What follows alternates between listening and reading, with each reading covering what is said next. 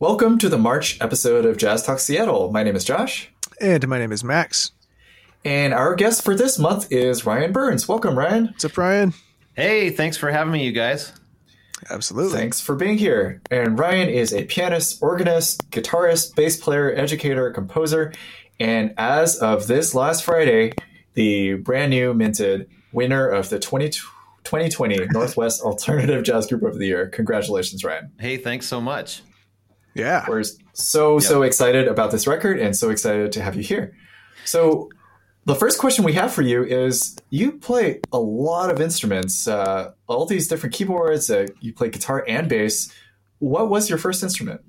My first instrument was actually the alto saxophone. What? Oh, no way! Yeah. yeah. that was unexpected.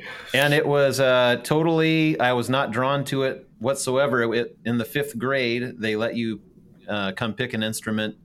And my best friend, we were looking at all the instruments and trying them out, and he's like, "I'm going to play the saxophone." And I thought, I want to sit next to my friend in the horn section.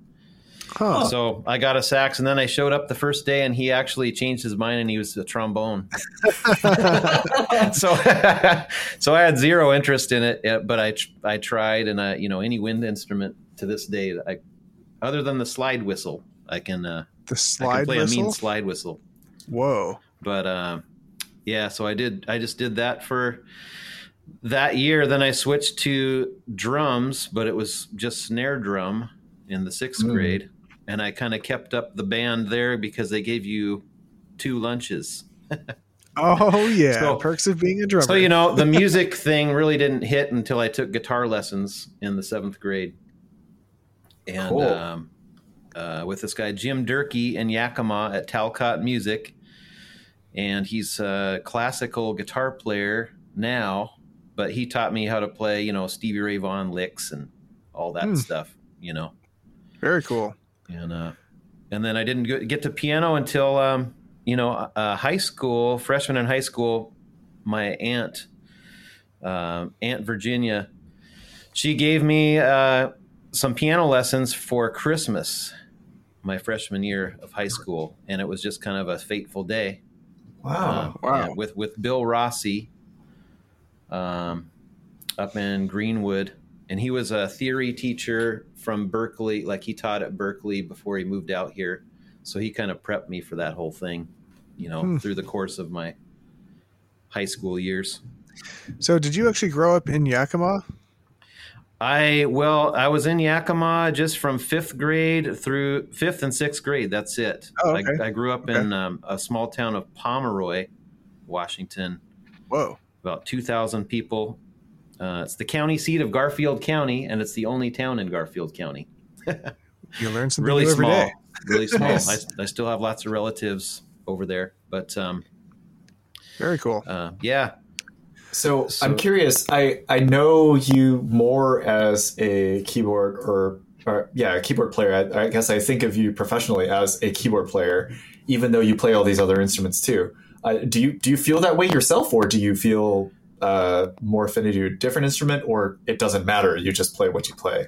Oh, it definitely matters. Yeah, I mean, um, yeah, the the piano just kind of stuck for me. I had such a good teacher in Bill Rossi, and then um, I was in the jazz band in high school. I played guitar uh, my sophomore year. I wasn't in the jazz band in the, my freshman year, but I played guitar the sophomore year. And they said, "Well, we need you on bass," so I played bass my junior year, and then switched to piano finally my senior year and when I was looking at scholarships and that sort of thing, you know, uh, for college, there was there's a million guitar players, and I wasn't really playing that much bass, so it's kind of between the guitar and the piano. Sure. The piano just kind of won out there. huh. So it was competition that, but then you uh, know, pushed you towards the piano. Well, I mean, not competition. Well, just kind of, uh, yeah. Well, uh, money. I mean, how can I, you know, get some college money here, and then, sure. um, yeah, and uh, you know, I just kind of took to the piano a little bit better too, you know, and then um, during COVID times, I've been taking some bass lessons and getting my chops together on the bass a little bit better. But um, nice. this kind of puts things into perspective for me actually because you Does kind it? of you kind of play and compose with a really uh, wide spectrum in mind i feel like and I, I didn't know that you had experience on this many instruments that's that's really cool Yeah, it's just fun to kind of try different things, and you know, um, yeah teaching wise too. You know, uh, when I taught at the Seattle Drum School and um, at the colleges, uh, well, the Seattle Drum School, I kind of, you know, decided to why don't I teach guitar and bass too? And sure it kind of mixes up your day to kind of change the brain a little bit. Um, very cool. As far as a teaching gig, also really cool. That's really cool. definitely. So i mean i've heard you play organ as well uh hammond b3 but also synths and many other keyboards. Um josh was actually kind of wondering about this but you piqued my curiosity too. Uh so what was the transition like kind of between uh these keyboards that you play not just Oh. on this record but just in general Um, yeah, be, like being a piano player as opposed to an organ player is very different Right. because you know organ's not touch sensitive; it's all with the volume pedal that you've Right. got up, Mm, and so and you can just hold a note out and let it scream, you know, and, Forever. Uh, yeah, and affect it, you know, with the Leslie speaker and the drawbars and all of that. And um, I really get into that stuff. Um, you know, I can't do it as well as like a Joe Doria or, um, you know, um, those guys. But I, I did take some organ lessons um, from this guy in San Francisco, Will Blades. He's in LA now. yeah I took some Zoom lessons from him and tried to get my thing together, but I just don't, you know, I'm kind of a jack of all trades. I don't have the time to put into with the foot pedal. Um, I can do it a little bit, you know, but but I can play, you know, without the feet. I, I think I'm a pretty solid organ player for different situations. yeah It's not an easy instrument to, to switch to. Speaking as somebody who also plays keys. Uh, yeah, yeah, and you, yeah. You're uh, mainly uh, accordion player. I am. Yeah, I started out as a piano player, uh, but these days um, I play both. Uh, a little bit more accordion than piano these days. Um, but yeah, I've I've played some amount of organ as well, and it's it's just startlingly different. Uh, and which is in a way I feel like that is really hard to explain to somebody who's not a keyboard player because they look the same keys wise, Yeah. and uh, a lot of the hand shapes admittedly do work the same but just the difference in sustain is is is enough to throw off uh, anything you want to say on the instrument i feel Yeah, very much so. And you're if you play a lot of organ and then go back to the piano, your chops can get a little sloppy too because you're used you're not used to playing with a certain touch, you know. Right, for sure. And so that's something that I wanted to to touch on here is uh, so this this new record that we're about to talk about, but quite haven't quite yet. Uh, I hear piano and organ and synths and Rhodes, and there's just all manner of different uh, keyboard context on this record. And I'm curious, how do you balance being uh, having facility on all of them? Do you, do you practice them separately, or do you practice just one kind of keyboard and just kind of, uh, I don't know, hope that the keyboard skills translate, or uh, how do you, yeah, how do you approach this? Well, I've all, I've kind of just been the type to throw myself into the fire, and um, you know, work for in different bands and playing in as, as many situations as possible. And I've always been drawn to analog keyboards. You know, Sure. Hmm. you know, I've got a Fender Rhodes, Wurlitzer, synthesizers, uh, you know, Moog.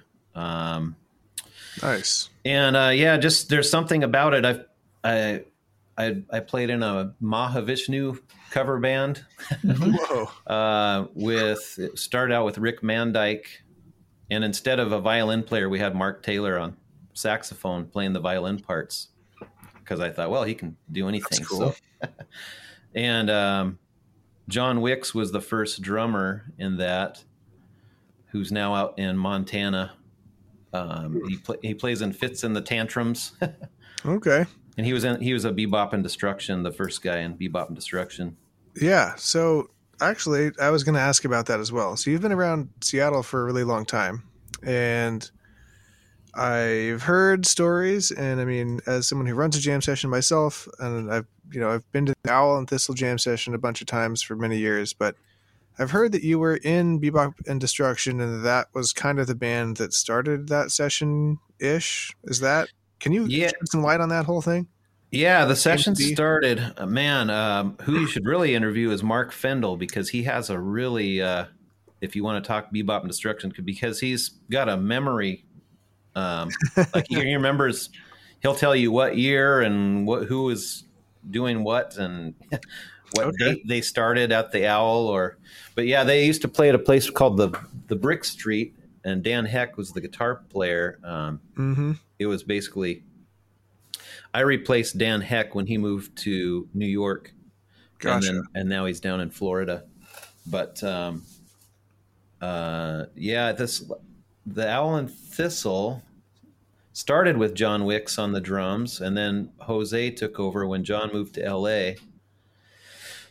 And um, you know, I I loved those guys. I loved going down to the Brick Street, and you know, Jeff Harper was always gonna do something goofy and funny, you know, and you're just waiting for him, you know, and just they were just such a uh, they and they all wrote original stuff, you know. Um, but when I when I took over, it pretty we did a record, but it was just kind of you know standards. We would do a few originals, but um, we didn't do any studio albums, just like a live at the and Thistle.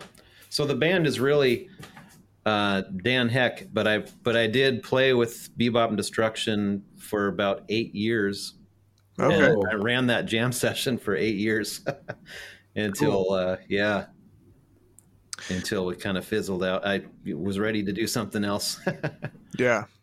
Well, cool. That's a very long time. Yeah, that's, that's, a big piece of the Seattle jazz scene. So it's it's cool to have some some light on that era. Totally. Uh, yeah. What years were you uh, with that band and also running the Owl session? Oh my goodness. Yeah, that's that's where you need Mark Fendel years. uh, we we won an award. I think it was in 2004, Seattle Weekly.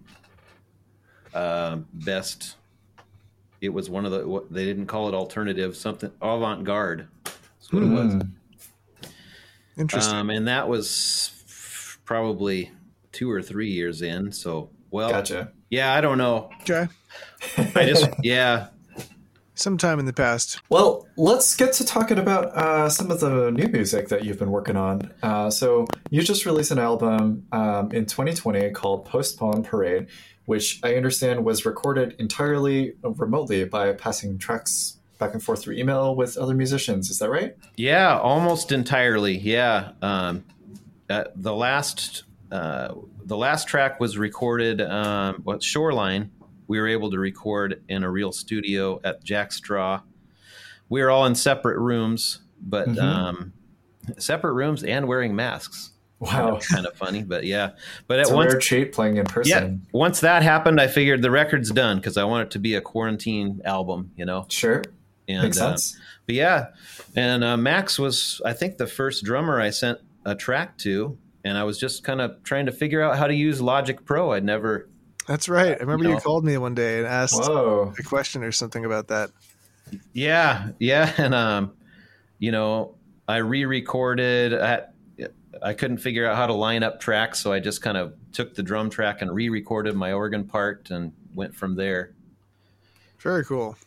Nice. And, um, start so, and then started sending them to different. Who would sound good on this track? It's kind of it was kind of nice, you know, to think uh, it widens as opposed to just having a band, just kind of you know, Steely Dan kind of style.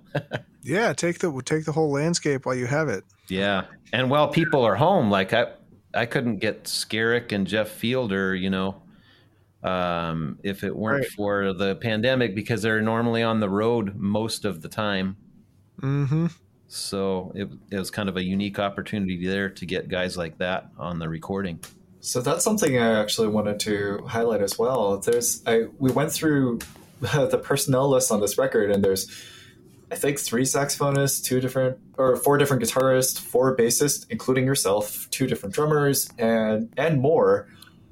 How did you coordinate such a sprawling group of musicians? Because I I also did a um, remotely recorded record uh, this past year, and I had a oh. consistent most of the band through, throughout the record, and it was already um, a lot to hold in my head, and I had spreadsheets mapping out who I needed to talk to and when.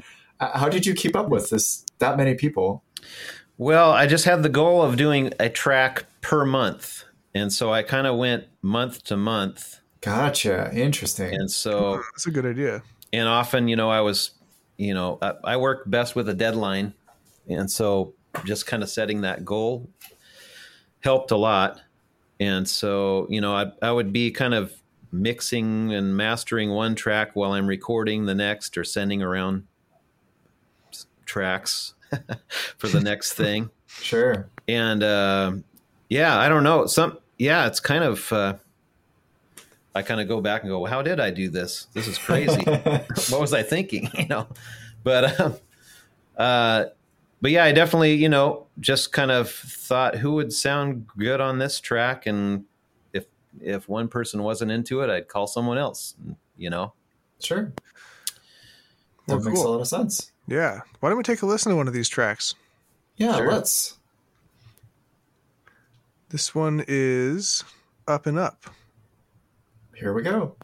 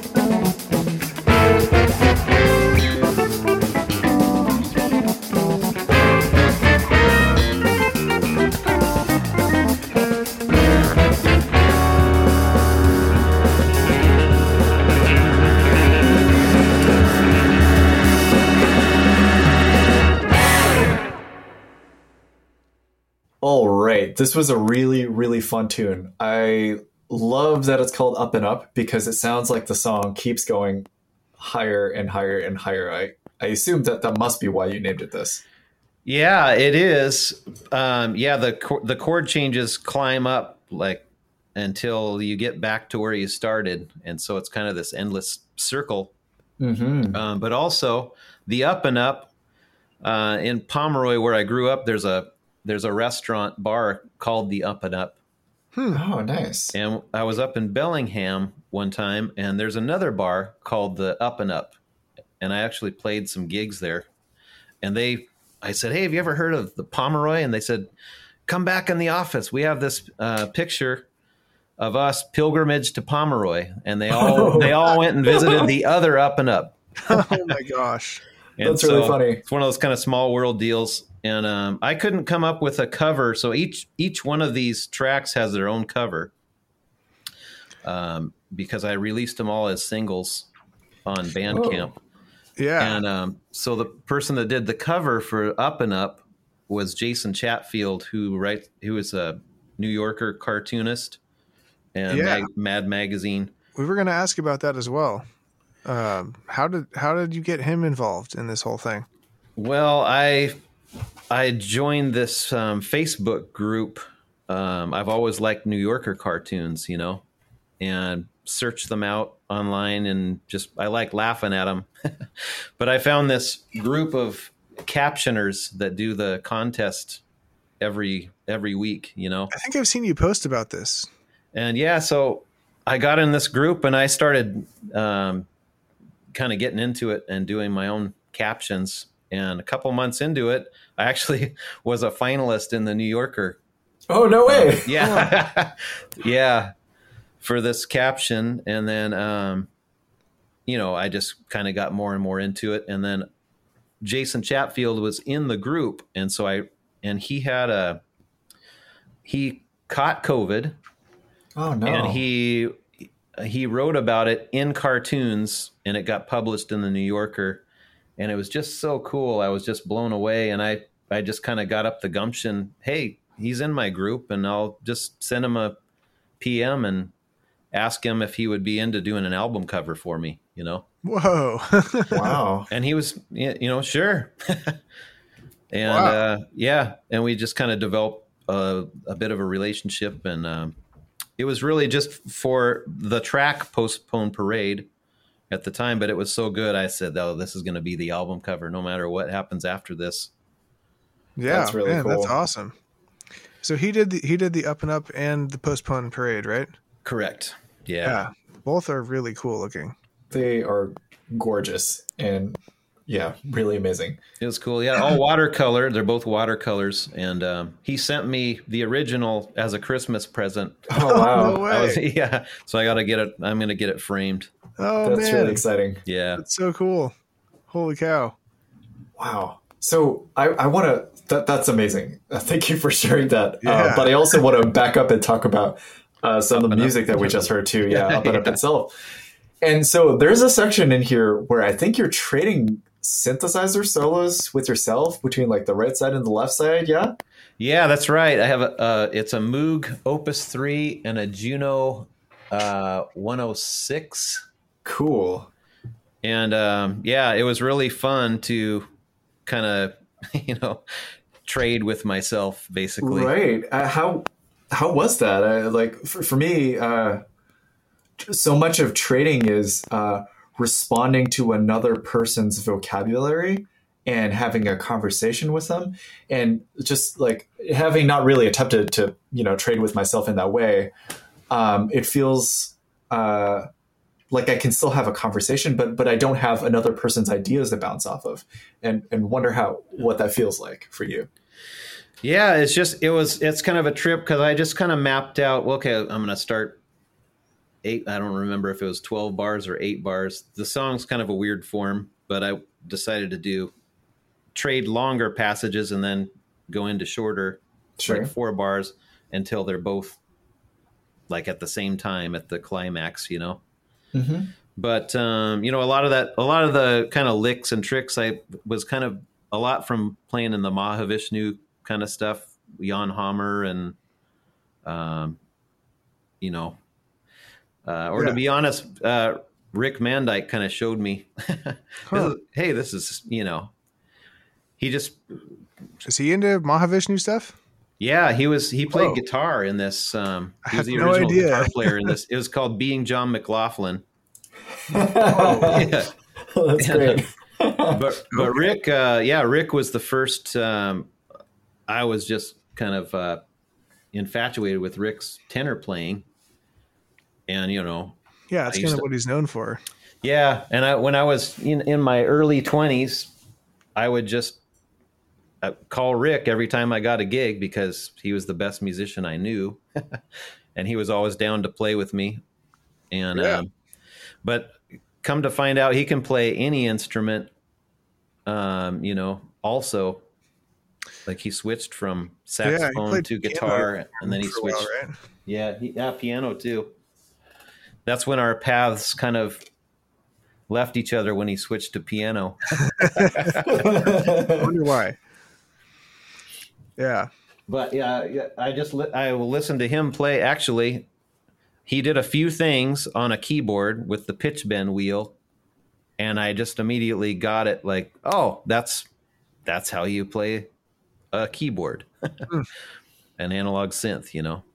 Very cool. In a way. Cool. Crazy connections. Yeah. So speaking of trading some more, though, um, it's it's not just that you traded with yourself, which I uh, can understand how to orchestrate a little uh, better, but there's also trading between different musicians in in the same band but done remotely. And how did you, I guess, uh, yeah, orchestrate and and make this happen? when people can't be in the same room reacting to each other live. Yeah, well, like on that up and up, I I gave Skerik uh, and Jeff Fielder the option. Do you guys want to trade? You know, but I think they thought it was a little daunting mm. to because I could have mapped it out for them. You know, solo, you solo here, you solo there. But sure. uh, also, you know, this this the track's seven minutes long, and when you're just doing a backing track, um, you have to think about how many soloists are there and how right. long are they going to be. and this yep. was one of my first tracks, so I didn't really think about it too much. Just I wanted to just kind of keep it open, and then um, Max was brilliant on the drums, and he kind of did this thing where it kind of opens up on the ride cymbal, and mm-hmm. it made it like there's an obvious soloist change there. You know, I think that was actually stacked cymbals. stacked cymbals. It could have been. It might have been the ride. I think. I, I think I put two on top of each other though. Oh, really? Yeah. That's a really cool sound. Thanks. Yeah, no, that was this was actually really hard because I think I don't think there were there might have been one solo. Man, you might have put one solo together already, but I don't remember. I know there was at least a large part of the song that had nothing other than like the bass part. Yeah, I don't remember if you played just with the organ and the organ bass, or if yeah, Emmanuel was. If he, yeah. Man, uh, yeah, I think you were the first one, other than me to put a track on there, and then yeah, I redid my track. So your track was all it was for a minute. oh man, yeah, that was that was kind of hard. Uh, just trying to kind of imagine what would be happening on top of it the whole time. Yeah, so it's kind of yeah. fo- forces you to play more consistent patterns. I think. Definitely. Yeah. Speaking as somebody who's been doing a lot of remote recording this year. Oh yeah. Uh, being the yeah. being the first or even the second in in a, a, larger group is is not an easy position to have because you have to imagine yeah. so much of everything else. Um, I've heard of some folks actually uh, doing demos with like MIDI or something for all the parts, and then they subtract one of the MIDI parts, and then they'll have um, the the actual instrumentalist um, play so they'll get to react to the MIDI parts. Is that something that you did at all, or was it just everything was layer by layer? Um, yeah, I did. Uh, yeah, just kind of layer by layer. Sure. But, but yeah, MIDI. Um, I did all. Uh, I recorded with mostly with my Nord. I guess mm-hmm. I would have preferred my Rhodes, but it's sitting at Jeff Fielder's house. Oh, for storage reasons. Same with my organ is at uh, another friend's house, so I had you know the keyboard versions here. But um, yeah, uh, I I just prefer real instruments and analog if possible. As Oh, yeah. to.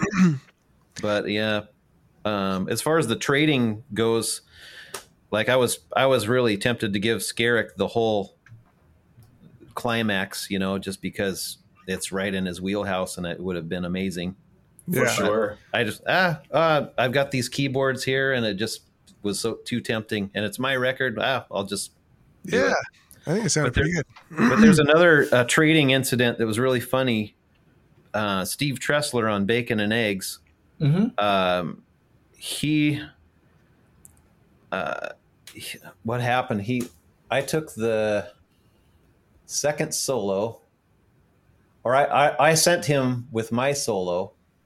I took the second solo, and so you know sometimes if you're playing, you play after somebody, you pick up the last line that they took that they played, and then take that line and throw it back at Right, them, and right. then you Uh huh. well, I had he was before me, so he but he knew what I was going to play, and so he took my first line, and that's how Oh, he ended his solo. Oh, brilliant! That's so funny. And some reviewer mentioned it in a in the in a review, like he thought it was the other way around, of course, because that's Oh, what that's so funny. Yeah. Awesome. So Steve could see into the future and uh, Yeah. send something back to you. That. That's great. That sounds like Steve. yeah. Did you conceive of this whole album project uh, remotely, like like once we were into the pandemic, or um, Was yeah, it- it, yeah, it was definitely yeah, it was just kind of once we were into it. I mean, before the pandemic, I had I was playing. Um, I had done a, a CD with Thione Diop, hmm um, and it was well solo piano, and then Thione was on a bunch of the tracks as much as I could get him to play on. yeah, Uh, and we had started gigging like little coffee shop kind of things, um, but just starting. And then he went to s- visit Senegal. Um, and then the pandemic hit, and he's still there. He just kind of stayed there. Whoa. Um, yeah. Can't really blame him. yeah, and um, yeah, so I just you know I wanted to learn my recording gear and all of that stuff, and just kind of uh, took it from there. Cool. Awesome. Well, yeah, and Thione is incredible. Man, what a what a player. Yeah, and he's uh, yeah he he he was also on the Duende Libre that won the uh, album of the year. That's right. Yeah. That's right indeed. We had that in common. Yep. The secret weapon, Thione Diop.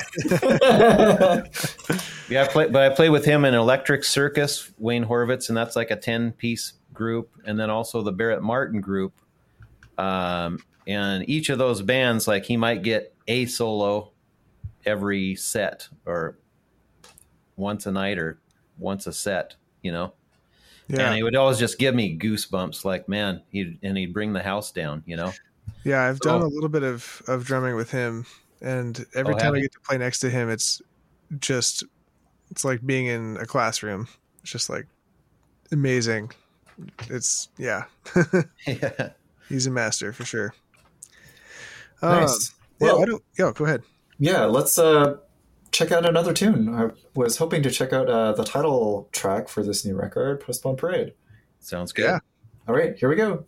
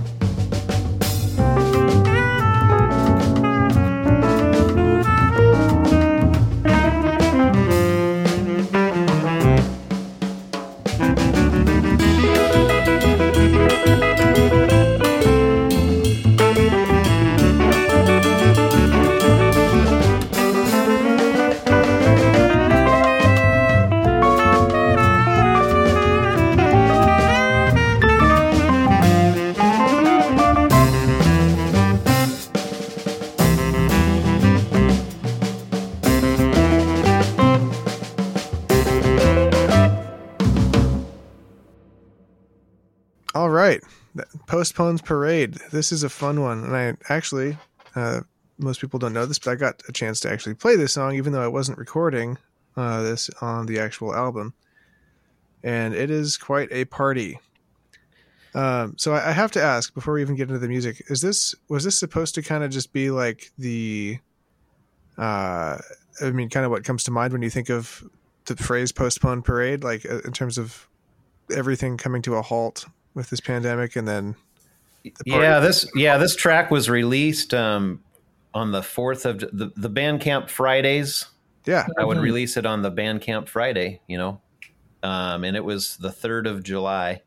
Whoa, nice! And so I had two two Fourth of July gigs, kind of in the in the wings, in the waiting, mm-hmm. um, and they both fizzled out. And so that's kind of where I came up with the name. Yeah, that was right about of. the time when we all kind of realized this was not going to be a short thing. Yeah, we're in for the long run here. yeah. Yeah. So, um, yeah. So, and then kind of has a, a, little bit of a second line, maybe sort of a. Yeah. How would you think of that drum part? Yeah, no, definitely second line inspired. Um, I mean, the, and the second line in particular kind of brings to mind parties uh, and parades. Yeah. Yeah. Yeah. Uh, for sure. Kind of like a happy, bombastic kind of vibe. Um, yeah. And you played it on the Nancy Guppy Art Zone show, right. and then again yep. at the Avenio Winery um, or at uh, Kirkland Performance Center yeah. Show. Super fun to play this song on the drums. Cool. Original drummer Matt Jorgensen. Uh, the the person that wrote the first wrote the drum part was actually well didn't write. Uh, the inspiration was from Brad Gibson because we were on a gig. Oh, cool. And uh, he said, "Let's do something with this beat." And it wasn't exactly what Matt played or what you played, but it's similar, you know. Yeah, yeah, yeah. He's and, a uh, great drummer too. So I thought I want to do a song like with that Brad beat, you know. Very cool. Yeah, that's awesome. Uh, it sounds like you've had a couple drummers' voices on this one. So who else is on this track? Yeah, so on this track, uh, Brad was unavailable, so I got Matt Jorgensen on drums um, for this, and then Michael Glynn on upright bass, Jason oh, Goessl awesome electric guitar. Cool. Oh yeah, he sure does and also Jason Goessl, electric guitar, and Steve Treseler on tenor saxophone. That's really cool. So, speaking of parties, I know the uh, release party for this record was uh, done virtually, as all of our gigs are these days at the Royal Room. So, what's it like playing a release party virtually where you don't see anybody? Yeah, well, this um, this was actually supposed to be at the Royal Room, um, and Max was supposed to be on the gig, and uh, Michael Glynn, Jeff Fielder, and um, Steve Treseler. But the, and, you know, I would like to have a big show and have everybody that played on it, you know, would have been fun, whatever. But, uh, but the, the, COVID thing kind of really spiked at that time, and so the Royal Room pulled the mm. plug on all their shows. So Jeff Fielder um, offered to do it. I was just going to play solo piano in my basement, and Jeff Fielder offered to host it in his basement, just the two of us. I see. And, and so that's where the release party was, and he got out his drum machine and you know played some kooky beats and we just kind of had a fun time we wore masks but yeah to it is weird just to play um, to a camera and just you have to kind of imagine who you're playing for. It is pretty um, weird. I mean, doing a lot of things with cameras. I mean, I think sometimes it helps if you're if you have the advantage of like you can see the feed on your phone and see people making yeah. comments. Yep. Yep.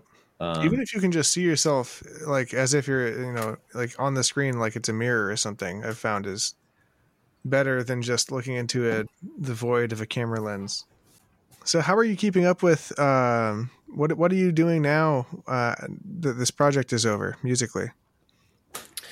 Um, trying to sell the records, I guess. Uh, yeah. Know, uh, marketing. I, I, was really inspired by Jason Goessl, who's on the record also, and they um, Sunday and Mr. Goessl, Kate Yeah. Voss, and it. We just had them on this uh, podcast as well, actually. Oh, you did, yeah, yeah. They're they're great, but Jason um, kind of hit me to, you know, as artists, we're always just kind of thinking as musicians, like, what do I want to do creatively?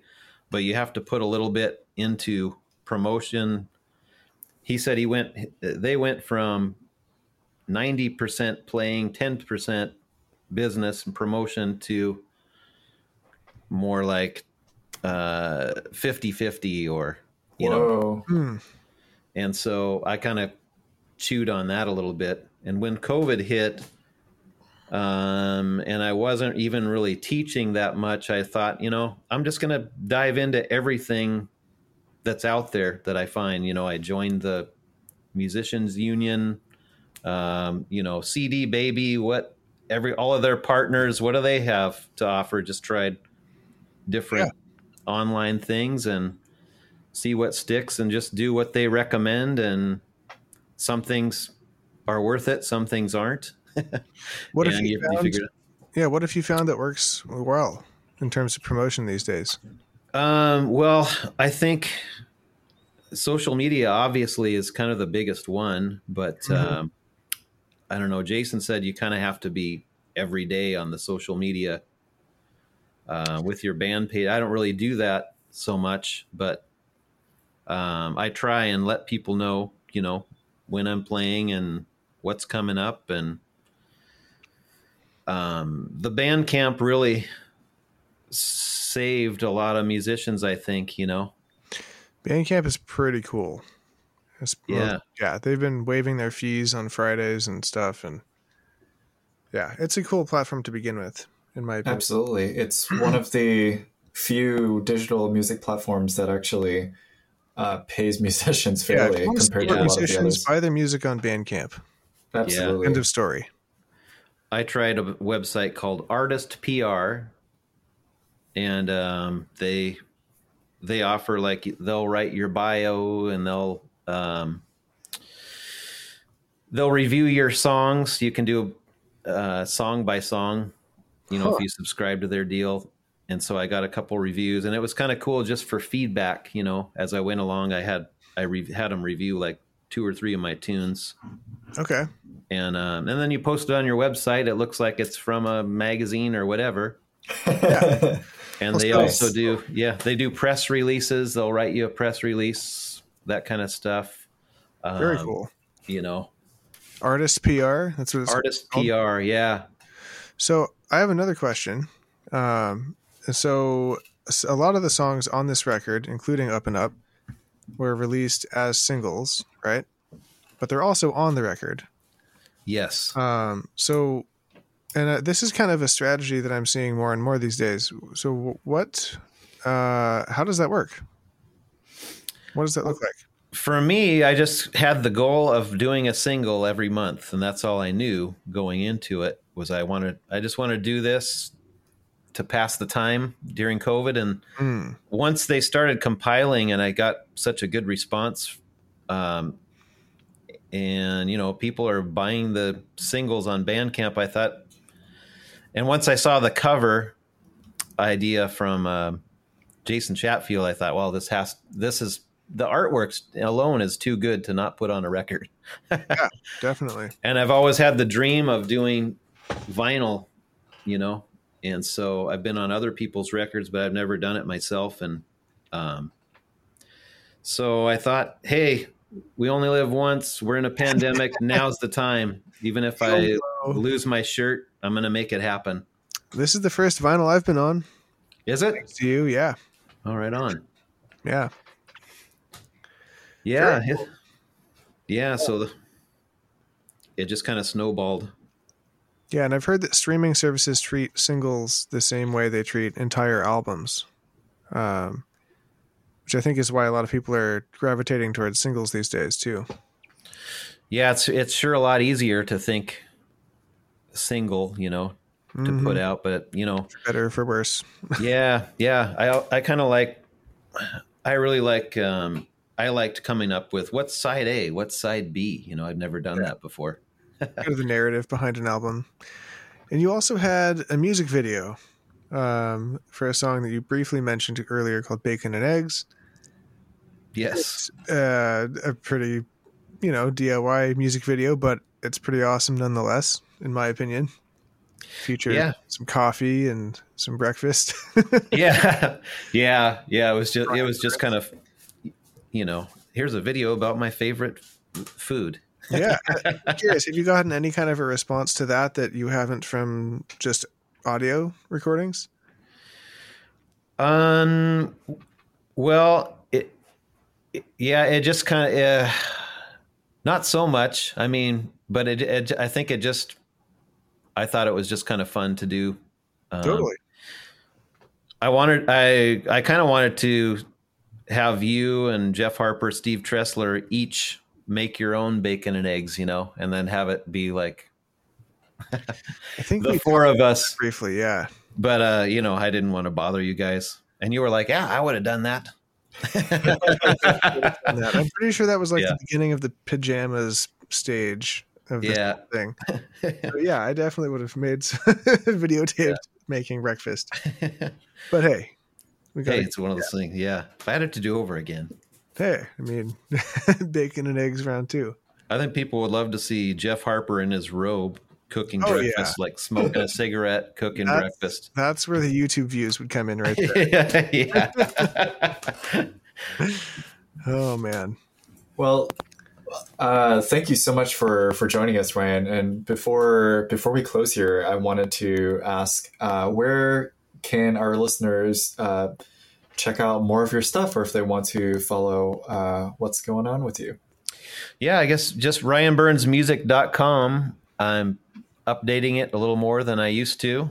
Um, and um, yeah, that's that's about it. I don't ha- I don't have really many gigs to promote or anything like that. Um, doing some studio stuff, but it's all a secret at this point. So Ooh. I'll just leave it at that. all right. Well, that's certainly exciting and enticing. We'll but definitely stay tuned for that. Right absolutely. Yeah, Well, thank you again for joining us, and Congrats for all of yeah, Congratulations again on the award. And for all of you listeners, you've been listening to Jazz Talk Seattle. Uh, if you like what you're listening to, we come out with an episode per month about, and you can uh, find us on SoundCloud, iTunes, Stitcher, uh, Spotify, all the usual places you get your uh, podcasts. And if you want to find more news on what's going on and other music that's happening in the Seattle scene, you can follow Jazz Talk Seattle on Facebook. Thank you so much for listening.